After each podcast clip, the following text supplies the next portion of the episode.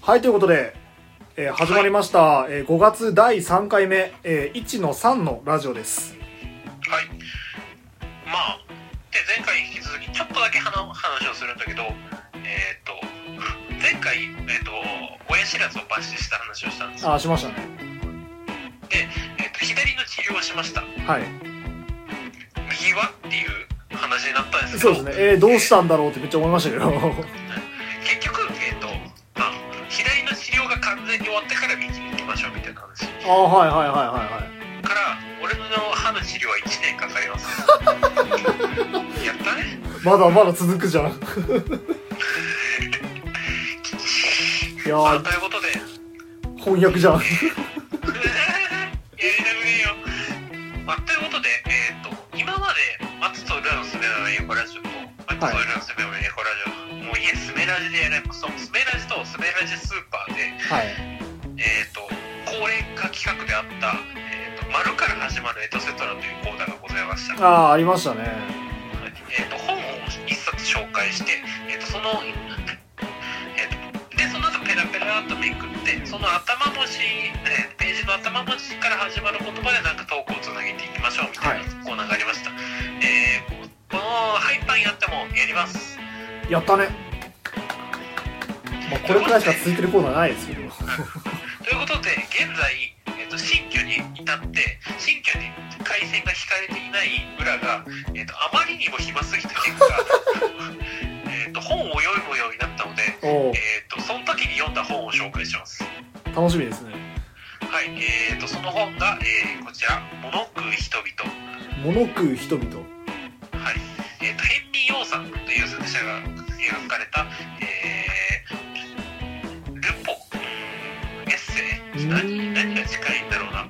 えー、と人は何あ人は今何をどう食べているのかどれほど食えないのか飽食の時代あ飽食の国に苛立ち一興へと旅立った著者は神シャブローとを殴り紛争と飢餓戦場の風景に入り込みダッカの残飯からチェルノブイリの放射線汚染スープまで食って食って食いまくるすごいな。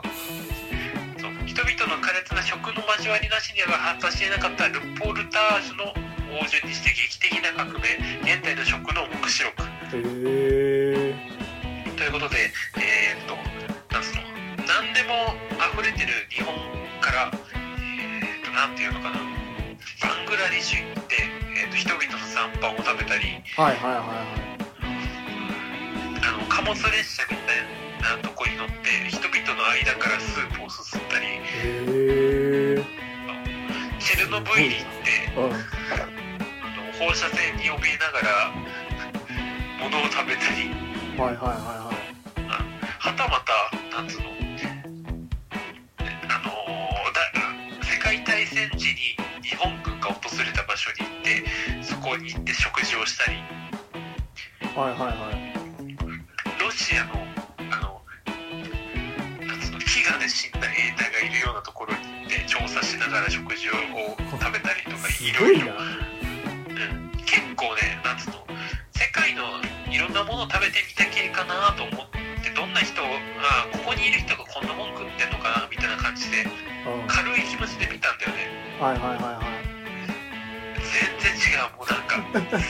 ガチガチなやつね。そう、すごい社会のことを切り抜きながら、それと食を関連しながらへ言え。でした。面白かったです。これなんていう本だったっけもう一回聞いてもいえっ、いと、物食う、物食う人々はい。でした。ヘンミヨウさんね、結構有名だわ。多分へえ。あ、今見てるけど。そうね。あの、なんかで見たことあるな。なんかね、昔、夜会、あ有吉の夜会かなんかで、うん。桜井さんが紹介してたらしい。へえ。面白そう。なんかすなんかすごい考えさせられるもんだったおすすめです。ぜひへ読んでください。え。はい。ということでね、じゃあページめくっていきたいと思います。はいスタートストップ。は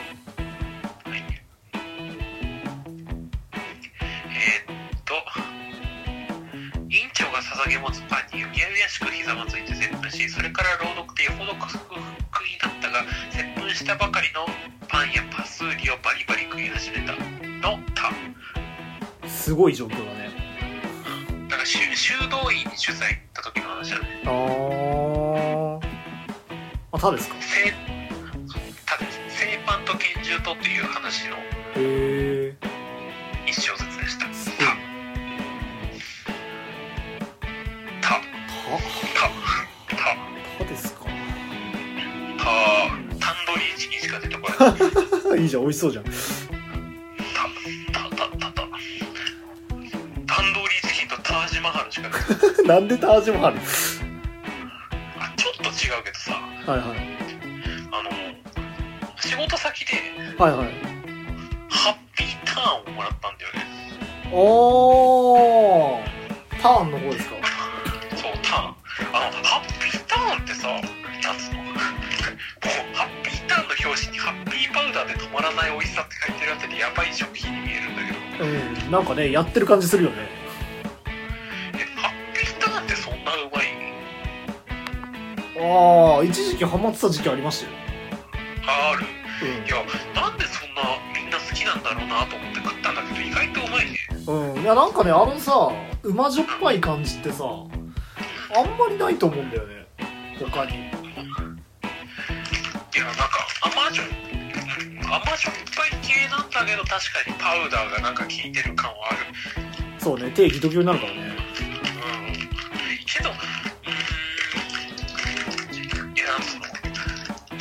中毒になることじゃないんだよな何なんだろうな美味しいすっごい美味しいと思うんだけど中毒になることじゃないんだよああまあ俺きにとってうん俺にとってひねり揚げの方がまだ中毒になるあーいやなんかなんかそのシリーズの入門編な気がしてる俺はああなるほど、ね、俺なんかその後ひねり揚げその後あのなんだっけあの揚げたやつあったじゃん揚げせんべいみたいなああーのちっちゃい歌舞伎さあーそうなんかこっち揚げかなぼんちゃりかなそうなんかちっちゃいやつあってさそれ永遠と食ってたもん俺いやあれはうめえよぼんちゃりはうめえマジでだかあられ俺ななんらかわかるそうそれの入門編としてなんかハッピーターン食ってたような気がしてるんだよねなんかあーなるほどななるほど納得いったわちょっと納得がいったいやマジであの俺おすすめごま醤油せんべいやああいいじゃないごま醤油せんべいと歌舞伎揚げとえー、っとひえー、っとなんだっけひねり揚げなんだっけ、はいはいはいはいひねり揚げだっけなんだっけ名前あなんか語彙が最近語彙が出てこないんだよねまあなかなかねあの人と喋る機会ないかあのひひねり揚げかひねり揚げそうらうんひねりやるがね俺,、うん俺の中でもトップ3なんだよへねえ揚げあせんべい系ー、はいはいはいはいはい時々あのかかっぱえびせんじゃないしなんですエビ満月が脳内に出てくるけどおおあそういうのもあるんだえエビ満月食べたことないエビ満月食べたことない気するな表記か ええそんなにそんな言われるほどちょっとのえちょっと待ってエビ満月で検索してあこれかあ食ったことあるごめんごめんごめんごめんあこれえこれエビ満月っていうのこれうんえ知らんか知らない知らんかエビ満月俺なんか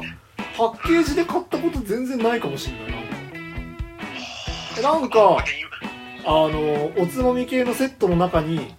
あの小袋で入ってるイメージだっいや危なかったよ今友達辞めるとこだったた そんなにそんなに何エビ満月っていうの人気に関わるのこれ関わる関わるマジか何言ってんのびっくりした危ない危ない危ない危ないまさまさかのラジオ第3回目して終了するとこだったねいや結構うまいんだよねエビ満月あこれはうまいわ確かにあと確かにエビ満月単体で買わない人の気持ちわかるあうんうなんんつうのなんうんいろいろ入ってる海鮮系のせんべいがいろいろ入ってますよみたいなのを買う人もいるしねうんあそうそうそうそうなんかさあの小魚とかさああいうやつが入ってるやつとかもあるじゃんあと一回食べてみたいのがあのエビとかをさプレスしてさめっちゃ広げるやつあるじゃんあれエビとかイカとかねそうそうあれ一回食ってみたいんだよねあれ俺もやってみたいあ昔クッキングパパでさあホットプレートであほあのアイロン使ってやってたよできる頑張ればできるらしいへえなんかホットサンドメーカーの裏使ったらできそうだけどああやればできんかもな今度やってみようかなまあでもそこまでじゃないただ 絶対処理た絶対処理大変だからやりませんそうです許ねせんあれ大変だと思うはい。あじゃあそろそろいい時間なので、えー、ヘンミヨウさんの「もの食う人々」ぜひお読みください。はい面白かったです。読んでみてくださいはい。じゃあね、締めで次の1の4に行きたいと思います。また来週